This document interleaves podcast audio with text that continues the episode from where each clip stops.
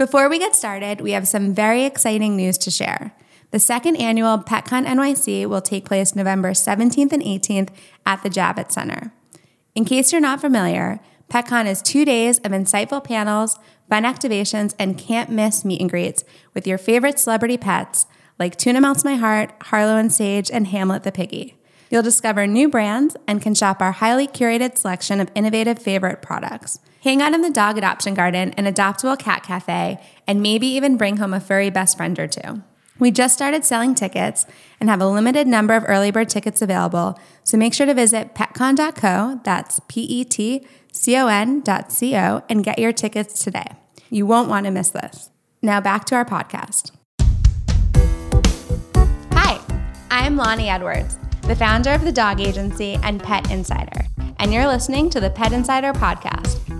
This is a show about the latest and greatest across the pet world. Whether you're a pet parent or just a little pet crazy, Pet Insider has you covered. We get it, we're obsessed too. Dogs only know they're doing the right thing if we communicate to them that that's what we want. And if you're always rewarding the right behavior, you eliminate the bad ones because they want to make us happy. That was Travis Brorsen, founder of Greatest American Dog Trainers and the host of My Big Fat Pet Makeover on Animal Planet. Travis will discuss how to choose the right pet for your lifestyle, training do's and don'ts, and how your behaviors might be negatively impacting your pet. Now let's get back to Travis. How did you get started in dog training? What's Yeah. the beginning? So, well, I grew up on a farm and ranch in Oklahoma. So I grew up around animals, but it wasn't really the same. Like, I grew up in a household where indoor pets were not allowed, which seems crazy because now I'm here in, in New York City. What are outdoor pets? No, I'm just I know exactly what. Uh, are there even supposed to be pets outside? I don't think so. Um, you know, so it was just like if a pet got inside, it was an accident. It's like, oh my gosh, you know, dad's like, get the get the, the cat, the dog's in the house, you know. But of course, they've been running in the mud, so they'd run and jump in Right. the bed, right? So you you get it. There's a reason behind it. There's a reason behind it. You know, it's a ranch, right? Um, so that's the way I grew up. So there's they were always outdoor pets. Um, so we never really had you know real connections with them because they just were outside and we were inside. And then I actually showed pigs in the FFA, which we had. You know, they weren't the potbelly pigs that you know that you guys have as clients.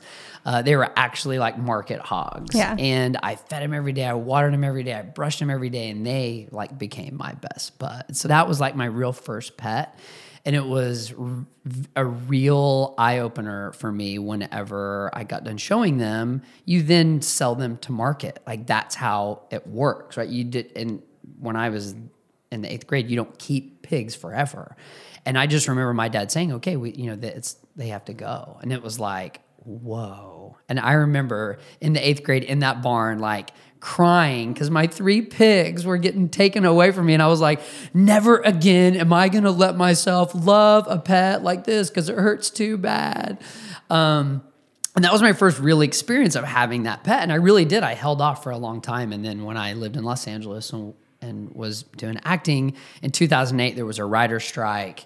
Um, and so they weren't writing for TV anymore. And so I was like, oh my gosh, what am I supposed to do? And ended up getting a boxer uh, named Presley, uh, who you know, was a puppy at the time and rescued him from Oklahoma and took him to Los Angeles. And of course, you know, pets, they were a craze, but more like in your purse craze, like, you know, Paris Hilton Yeah. carrying her dog in there. But I was like, okay, I don't need that, but I do need a pet. And so then I got, I got Presley and that was the first time I had started to venture back into the, having that relationship like with those I had with my pet pigs.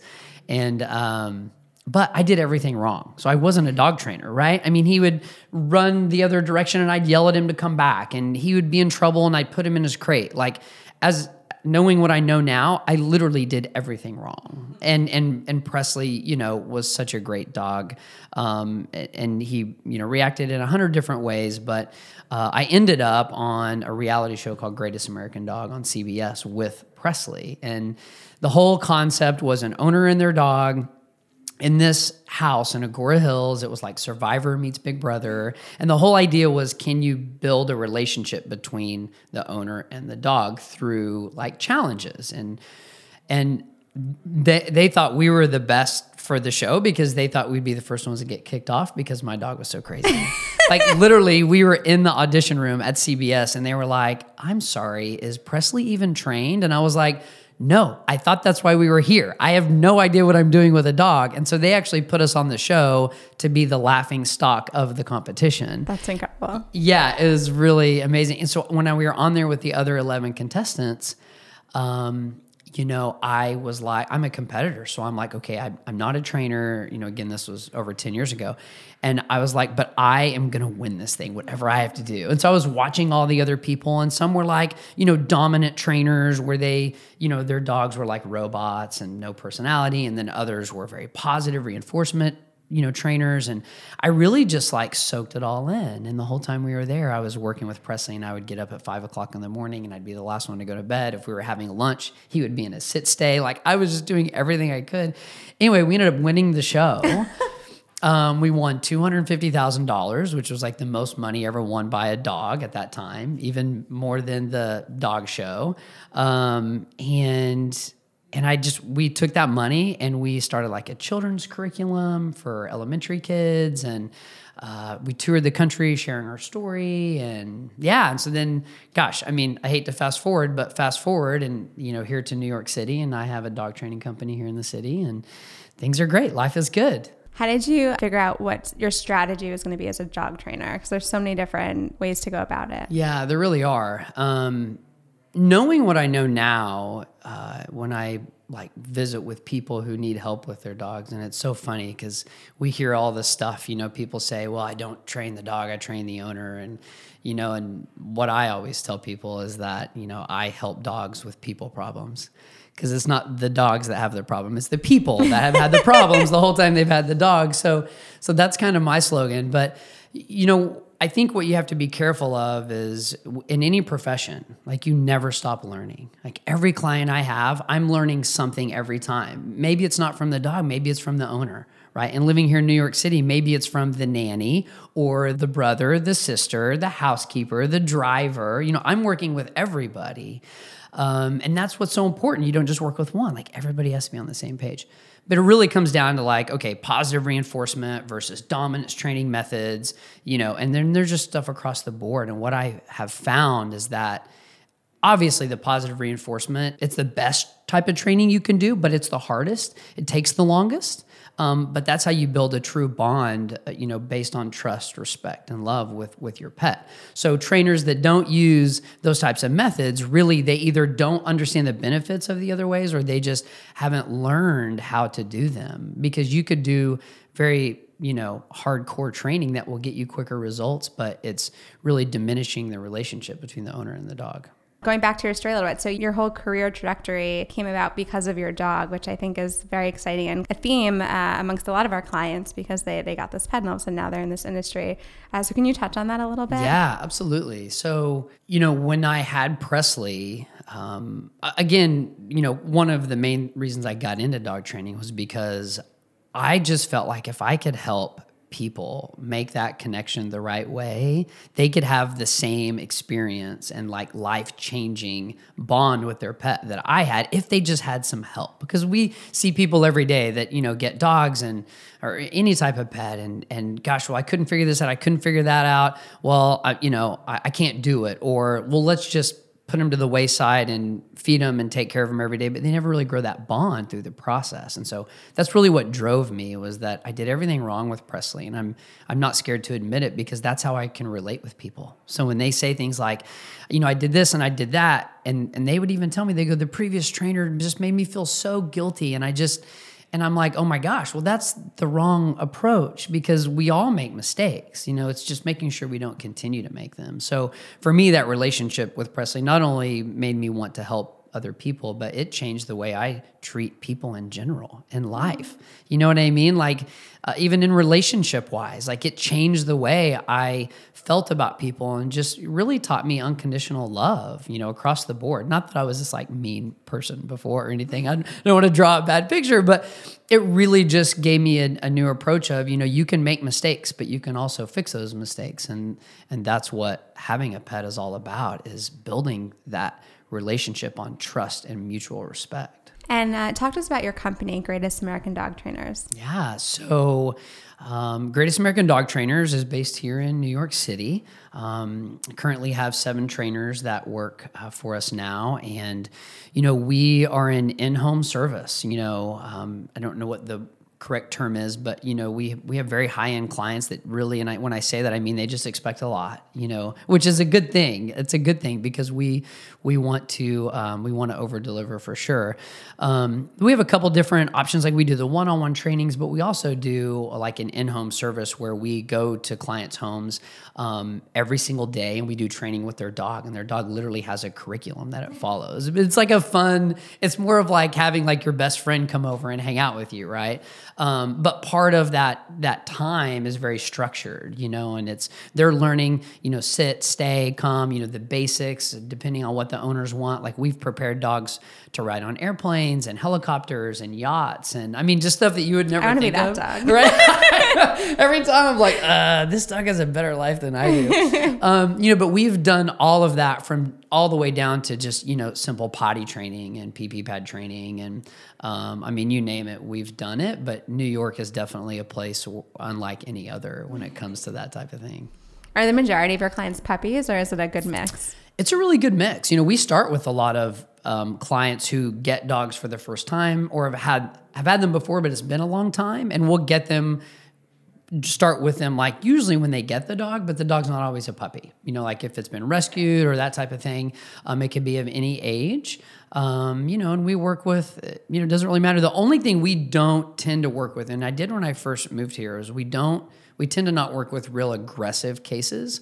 And the main reason is it's not that they can't be fixed, it's just that aggressive cases in New York City are really tough to rehabilitate because in order to rehabilitate something like that, you really need to remove them from their environment because the environment is what's causing a lot of the issues, right? Whether it's the skateboards or people or whatever it is. So um, I always tell people it's kind of like an alcoholic. Like alcoholics don't tend to continue to hang out at the bar if they're trying not to drink. So a dog that is having major, major issues, you have to remove them from their environment because we don't have a facility. We you know, we aren't able to do that, which, you know, some people need that kind of help. So, speaking of removing pets from the home, I know some people send their pets off to training camp and things like that. What are your thoughts on that? Yeah.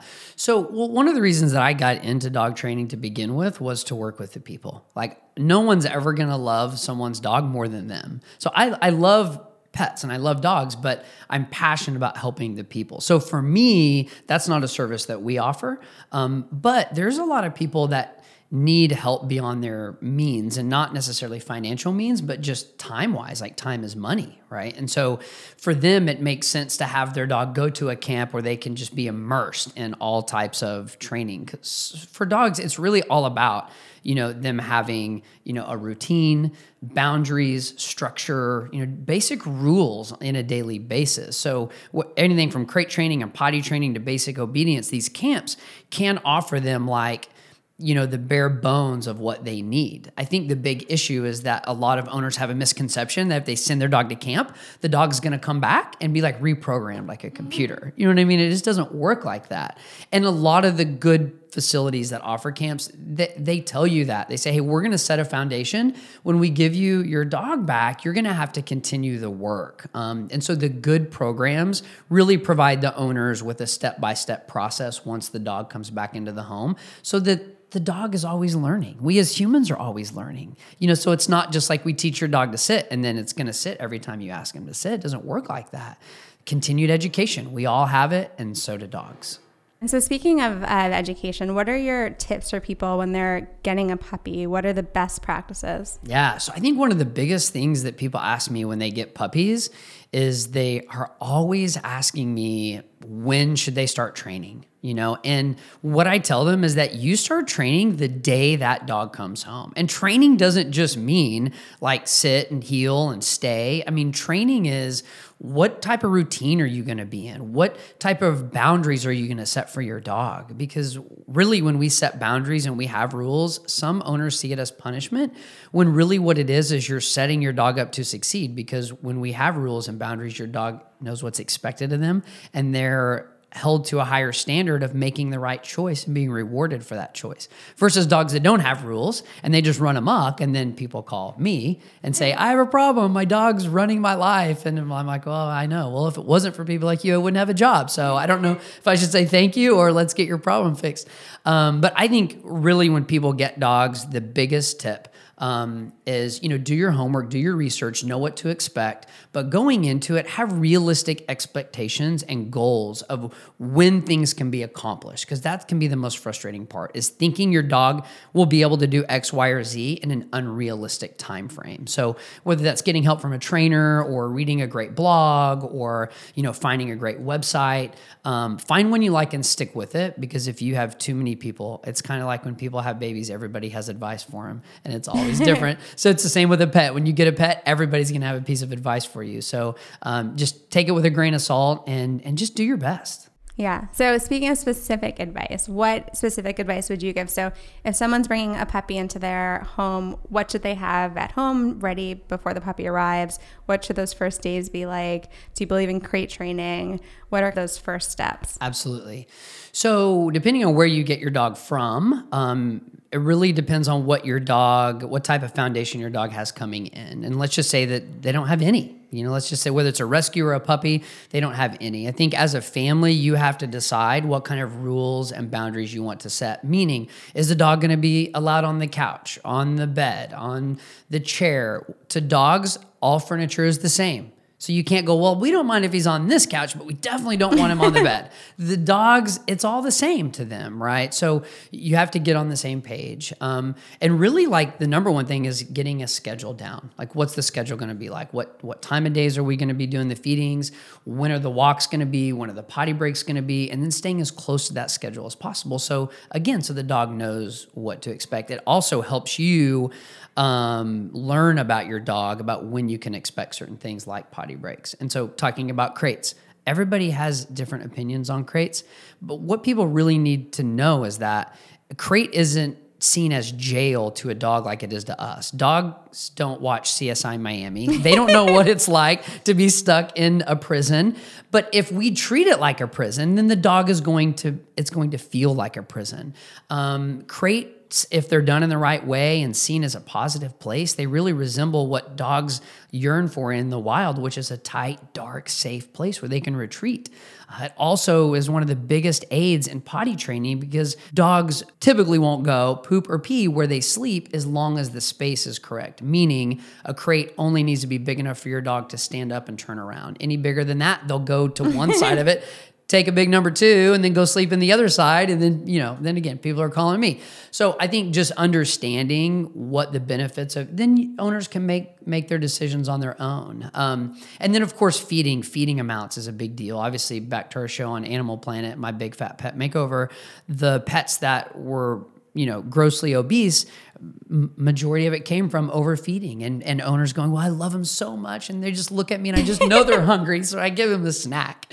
And i'm like well they do want something but it doesn't necessarily mean it's food. So you know work with your local veterinarian you know they will obviously um, you know be able to help you the most on on a great diet. Um, so one more potty training question for you. So in new york a lot of dogs go on mats. So what is the best way to train a dog to pee on the mat? Because it's not like you go outside, now you go. How do you get them to get on a schedule? Or I guess you can't really get a schedule if it's a mat, but what are your recommendations for mat sure. training? Sure. What you can get a schedule with a mat. What you but you can't get a schedule with a mat if your dog has free reign of the apartment all the time. Um, the whole goal with a mat, with a wee wee pad, is that every time the dog goes on the pad, they have to be rewarded. And it doesn't always have to be food. It can be praise you know love um, whatever you use as a reward has to be given in the moment. Dogs are rewarded in the moment. So if a dog goes and pees on the pee pee pad walks away from the pee pee pad you dig the treat out of your pocket you're too no late. longer it's too late. It's too late. Whereas to us yeah somebody brings us a piece of pie i don't care when it is i'm rewarded. Like it feels great. Um, so that's the most important part what where we usually tend to make the mistake is that we don't prevent the dog from going in other places in order for us to capitalize the wins on the wee wee pad. What am I saying? Basically, saying is if your dog is going in other places and going on the pad, it's very confusing. Um, and the pad isn't like a place where a dog would go, oh, that's where I should go pee. It looks a lot like a carpet. It looks a lot like a, an old T-shirt. You know what I mean? So it's it, it's just it's an unnatural place for them to go. So we do have to take the time to repeat the process of rewarding them when they go there. And by doing that, for people that don't use crates, we say, well, if you're wee wee pad training, you need to put your dog on a leash and you need to walk around with them in the house and keep them by your side. And every few hours, you go to the wee wee pad, see if they need to pee, and if they do, they get a treat. But you just have to prevent them from going in the wrong place, capitalize them when they go in the right place, which is the path. And when they go in the wrong place, what do you recommend? You say like that's bad, or what, what's sure, the best that's way? a good to... question. Uh, the thing you don't want to do is get onto them. So the latest research shows that when we try to discipline our pets, um, especially dogs, with punishment or uh, reprimanding, that really what they're doing long term is they're associating us as the human with a negative reaction. So instead of them going because I did X, Y, and Z dad was mad at me. They're going, that man gets really upset with me. Okay. So I I'm not gonna go near him. So no stick, only carrots. Right. Yeah. Exactly. so so the whole idea though is that if we are rewarding every behavior that we want, the dog will then be driven to want to make us happy. What happens is we see our dogs doing a lot of things that we want them to do, like lay down and just be calm and relax. And we're like, okay, just leave him alone. Don't talk to him. He's just being so good right now. When you need to do the opposite. Your dog's laying down, totally relaxed. You want to take your hand down and gently pet him on the head and say, good girl, good boy, whatever that is, because dogs only know they're doing the right thing if we communicate to them that that's what we want. And if you're always rewarding the right behavior, you eliminate the bad ones because they want to make us happy. That's what makes them so great. And then what about chewing on things when they're teething and if they grab your shoe and run away with it? How do you prevent that? Because there isn't like a other side where you're rewarding the opposite behavior. Totally. These are great questions, Loni. Have you had oh, these thanks. problems yourself? Maybe. Maybe. You got your little own personal list over there, like, okay, I'm Free training session. totally. I love it. Uh, yeah, so chewing is a big deal, especially with dogs that are teething. So the most important thing, and this is probably jumping and chewing or biting are probably the two biggest, you know, issues that we deal with. The main thing is that the dog should only be allowed to chew on things that they're allowed to chew on. They have to chew. It would be like us not being able to use our hands. Um, that is their that's the way they explore the world. So you puppy proof a home the same way you would like with a child. You know, child you cover the outlets. Well, dogs you don't leave your shoes laying around. They're going to chew on them. It's so funny. People will say, "Yeah, come over. Oh, my dog is is taking the kids' little bears and chewing on our shoes." I'm like, "Okay, put the shoes away and put the stuffed animals away." And they're like, "Wait, we just paid you for that?" And I'm like, "Yeah." So it's you really have to puppy proof the home. But the main thing is know when they need to be chewing. Put something in their mouth that they are allowed to chew on, and then show them, you know, that they can chew on that. A misconception is that people think they could let their dogs just kind of nibble on their hands as long as it doesn't hurt. And then once it hurt, they'll take their hands away. Well, the dog doesn't know the limit. So I have my clients, anytime you feel teeth touch your skin ever, you disengage. You literally just remove yourself. You are the reward in this moment. So you just step away. The dog then goes, "Oh, that's weird." You then you go back and engage and if you feel teeth, you disengage again. The dog will start to associate putting his teeth on you and you leaving and you'll start to prevent that. And for chewing on furniture and things like that that you can't necessarily take out of the room and hide, uh, what do you recommend there? Totally. So if you have a dog that is doing those types of things, it's 99.9% coming from a place of having too much energy. So exercise, exercise, exercise is the best thing you can do for your dog. A dog that's too tired doesn't chew on the couch. a dog that's too tired doesn't bark at the door. A dog that's too tired doesn't, you know, go nuts every time somebody comes in. Um, but that's kind of unrealistic for some people. Don't have the time to do all that. So the second tip is supervise your pet. You, if you're in the room, we don't leave an infant that can't walk on the living room floor and go take a shower, right? But for some reason, we think it's okay to leave a three month old puppy running around the house. They're exactly the same. You know, why do we expect more out of them? Back to the unrealistic goals. So, supervise, have your dog on a leash, always be providing them with something to do that is approved that is okay. And if you can't do any of those, it's okay to find a place for your dog, like a crate or you know a room that's safe that they can be in. Uh, send them out for a walk. But I think the worst thing you can do is just expect your dog to make the right choice when you haven't helped them in any way. Getting ready to bring a rescue dog into your house versus a puppy. What are different things to keep in mind? Are there any dogs that are untrainable? Uh, they've been set in their ways. What do you recommend there? Sure. So I think one thing I do know is that there are people that exist that are untrainable. I have rarely met a pet that was untrainable, um, but there are some pets that aren't perfect for certain environments. The number one piece of advice I would tell people that are adopting a dog is that the first one to two weeks is really when the dog is going to come into their own. So I've worked with a lot of people who are like, well, we just have the dog for a week because we're doing like a test run. And I'm like, that's fine if the rescue group let you do that, but it takes one to two weeks before you really know what the puppy is all about because they're changing environments. So they'll be like, oh my gosh, for the first two weeks, my puppy just slept all the time. It was so great. Now they're going crazy. and I'm like, yeah, okay, so this is the personality of your dog. So just know going into it, the first one to two weeks, is that's what it's going to take for your dog to you know come into their own. The worst thing you can do for a rescue dog when you when you rescue them is feel sorry for them and not set rules and boundaries for them. Um, they thrive with rules and boundaries because they know what their limitations are. Uh, rules and boundaries, they're not punishment items. They're basically just helping the dog learn to live in an environment and know how to do so. Uh, a lot of times people rescue a dog and they go, well, I just, I felt so bad for him. So I let him sleep with us and I let him, you know, go wherever they wanted and I let him do this and do that. Well, then that dog becomes reactive or protective or, you know, the list goes on and on. So I think the two biggest things are just know the first two weeks, you know, you really have to set those rules and boundaries and then be consistent with them. Um, and know going into it, what does your family want from the relationship with this dog and set, set those goals. That's a great segue into the next category picking the best pet for your lifestyle. So, um, city dogs versus country dogs, and people who work a lot versus people who are home.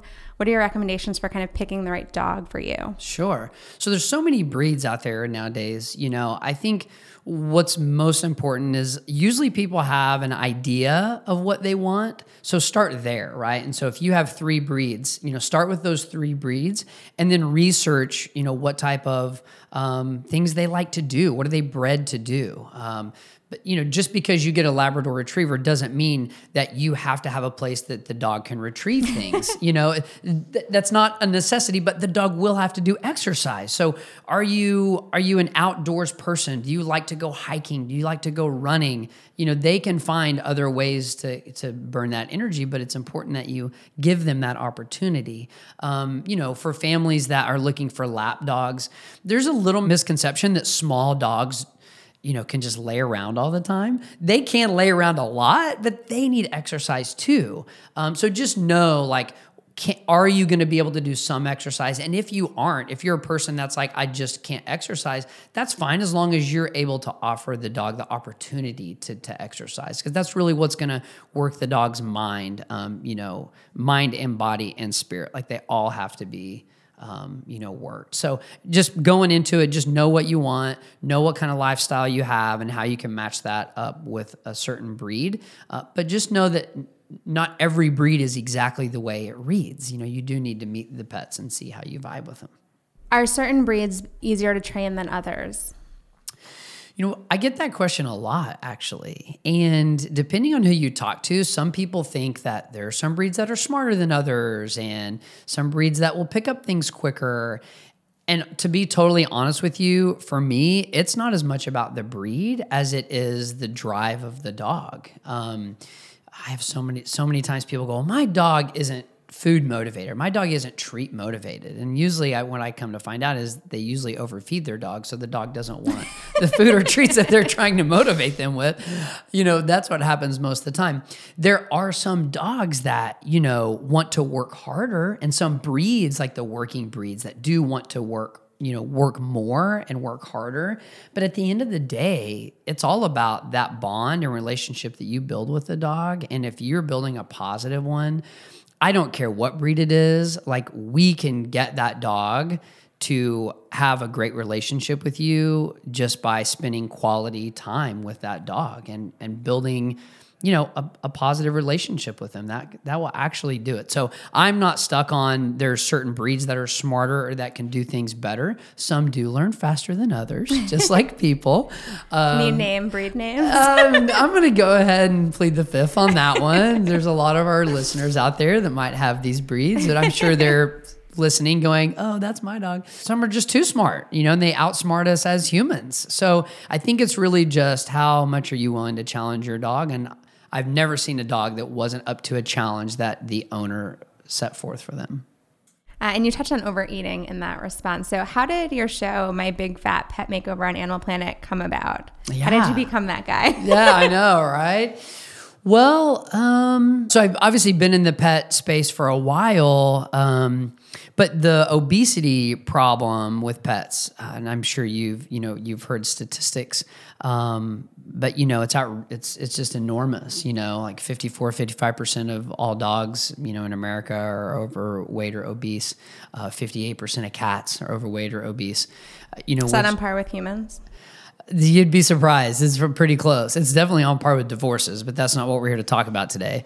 Um, but it is actually, and a lot of people would always say they're like, "Oh my gosh, well, is the human like the like the pet?" Do you think there's a uh, correlation there? Do you think it's because we're eating more and we're giving our pets more as a result? I I I can't say no. You know what I mean? When when we feel sorry for ourselves, we tend to go eat. You know um, we fuel that with food. And so we do that with our pets too.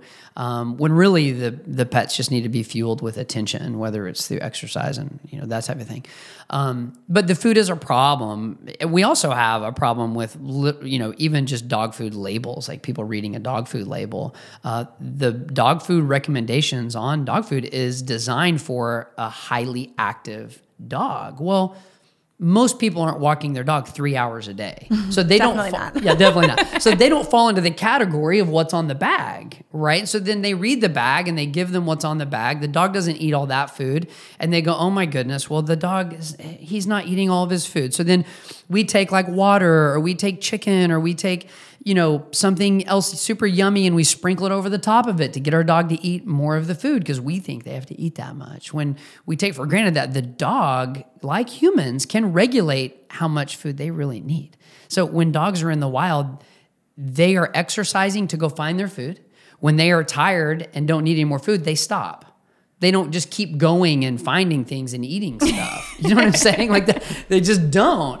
But like here we but, but we tend to just like let's just keep the food bowl full. Let's just keep food in the bowl and everybody's happy. And that's just that's just not the way it was intended to be. So just helping owners understand that they're not doing their pets a disservice by regulating the food. Um, there's ways around that to improve their health. Speaking of food, do you have an opinion on raw, human grade, traditional kibble? Um, well, yeah, I have an opinion on it. Uh, but again, not to upset any of my clients that could be listening. Uh, you can play the fifth if you want. I can, no, no, I'll answer it. Um, it will just it, it'll be uh, yeah, it'll be across the board. So what I just tell my clients is that first of all, it's it's a financial investment, right? So what what do your means allow you to do?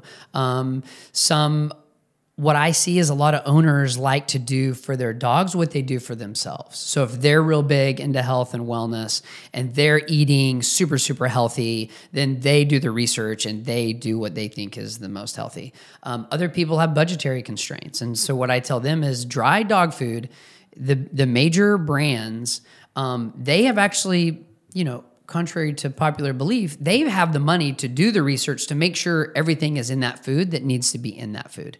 There are some things that shouldn't be in that food, and that's what people need to, to look into. But the bigger brands, everything in that dry dog food is what your dog needs to survive. Now, is it the most healthy for your dog? That's not what I'm saying. Um, but different dogs, just like people, can have different things and some of them can't have the same things. So it's on a dog by dog basis. It's on a budgetary basis on what you choose to do, um, and it's also on a convenience basis. Some people don't have the time to cook raw. Least you don't cook the raw food, but to prepare the raw food for your pets. Um, and if you don't have the time, you need to make sure your dog is getting the right amount of nourishment. You just have to make sure, as an owner, that it's about calorie intake as much as all the other things. We obviously have to be giving them healthy things, but you could give your dog super super healthy raw diet, but then if it goes and stays with, at grandma's house and grandma's giving them you know Oreo cookies and like all these crazy things that either they can't have at all or is unhealthy, it doesn't matter what you're feeding at home. So you just have to keep an eye on it. And you started your own line of dog treats. Yeah. Can you talk about that a bit? Yeah, of course. So I think what what kind of drove me to do that is one I grew up on a farm and ranch. So to me, you know, I always know how important it is, you know, to be eating your own vet like we just talked about raw raw food, but to know where the food comes from. And so a lot of my clients would, I'd come in and they'd be like, what, what do you think of these dog treats? What do you think of these dog treats? And it wasn't that the treats were bad, but we'd flip the bag over and it would have, you know, preservatives and dyes and all these different things that just don't need to be in something we're giving to our dog as a treat. Um, and and so I started asking my clients, "What do you want?" And they were like, "We want something that just is simple. Like, give us simple, give us a single ingredient so we don't have to worry about what else is in it, you know? And so, growing up on a beef farm, beef obviously came to mind for me and uh, giving my dogs the best of that i can afford i wanted to give them something that i thought was great. So we uh, have a it's actually a human grade beef jerky treat. There's no preservatives no gluten no soy no grains none of that stuff. Um, but it's super super lean and thin. So it comes out in little strips and you just like the dog is seeing this giant strip and it's like, oh my gosh, what do I need to do? and you can literally just tear off a little, little corner. Actually, I actually brought you some today that I'm going to leave with you. So. give them to our clients when they come over. Yeah, absolutely, absolutely. Um, but that that's why I did it was because I wanted to provide my client with something that they knew what was in it, they knew where it came from, um, that they could trust, you know, and that actually was high value that that really worked for them. Uh, and then so then once they started, they were like, "Don't ever let us run out." I was like, maybe I should offer these to other people. Uh, so you can get them on our website at gadogtrainers.com. Um, there's a lot of other places you can get them to, but we're so we have the beef. We're going to be coming out with some exotics pretty soon. Um, we have some liver coming out. We'll probably have duck and pheasant and goose um, next year. So we're, we're really excited. Uh, and what was that process like starting a dog treat business and, and dealing with the packaging and the branding and, and that whole thing? What was yeah, that like?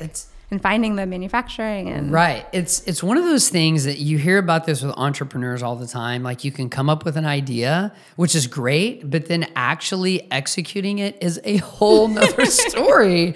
And I, people who have done it do realize it but other people and and even my wife has said to me before she's like do you realize what you've done? And i was like no not really. I just put my head down and just put my nose to the grindstone. It just didn't stop until it was done. But there's so much that goes into it and i don't think people realize but if you create a dog treat you know not only does it have to be analyzed and you have to have all the ingredients listed on the bag but you have to be registered with every single state every single state's department of agriculture that you sell that treat in. And each state has its own licensing and each state has its own um, basically channel you know of approval that you have to go through.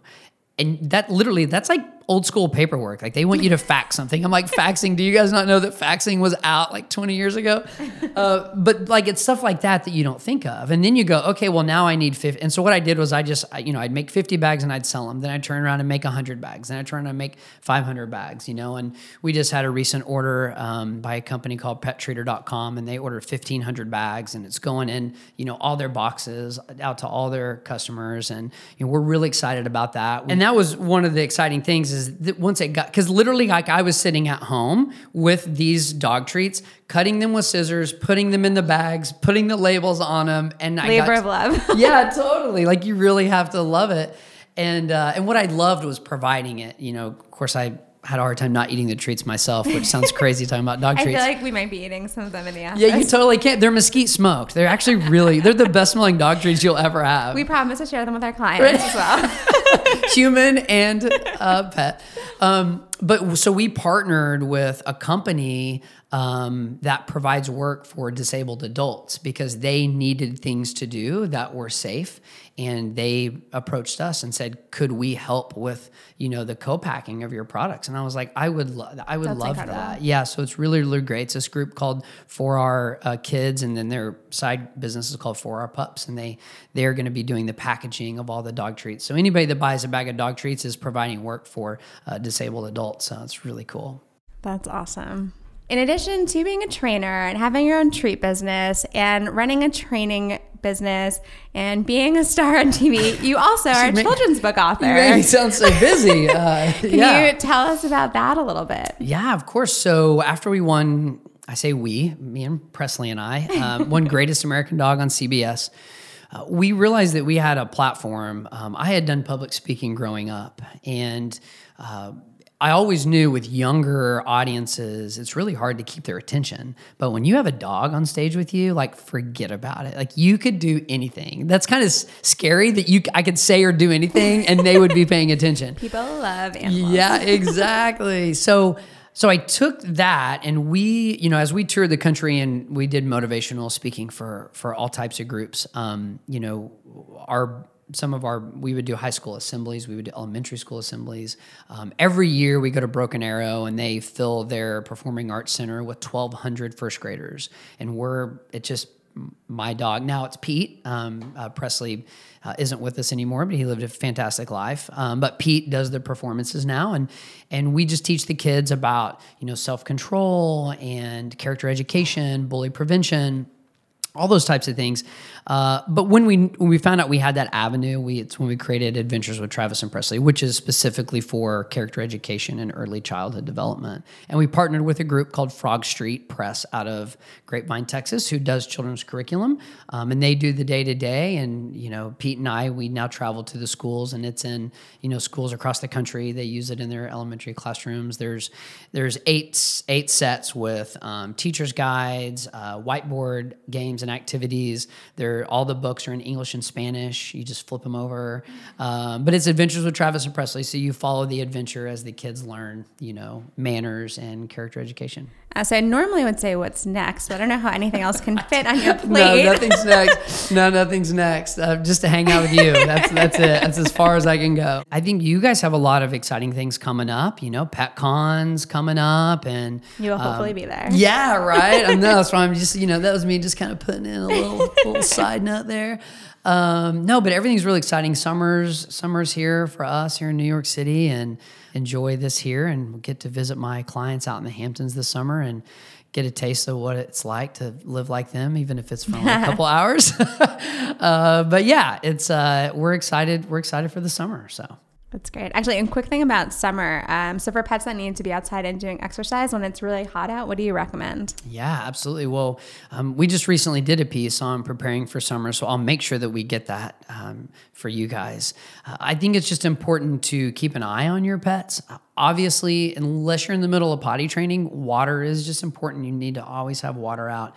Uh, breathing heavy isn't always a sign of overheating, um, but if it's hot outside, if you have a flat nosed dog, uh, you do want to pay extra special attention to this. I just encourage people to do their exercising early, early in the morning or late in the evening. You know, avoid the the heat of the day to be outside, uh, but just keep an extra eye on them. And if you ever feel like they are overheated, make sure you know you put get water on their chest and on their paws, um, mainly their chest. That's where they release, um, you know, most of the body heat.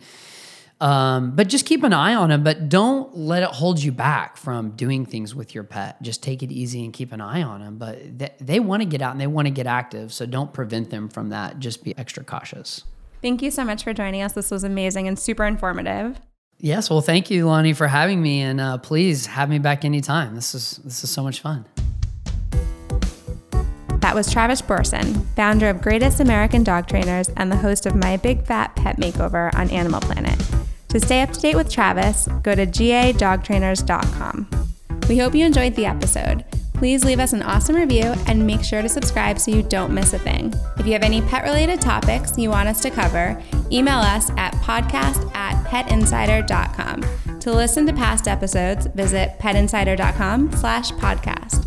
I'm Loni Edwards, and thank you for listening to the Pet Insider podcast. Talk soon.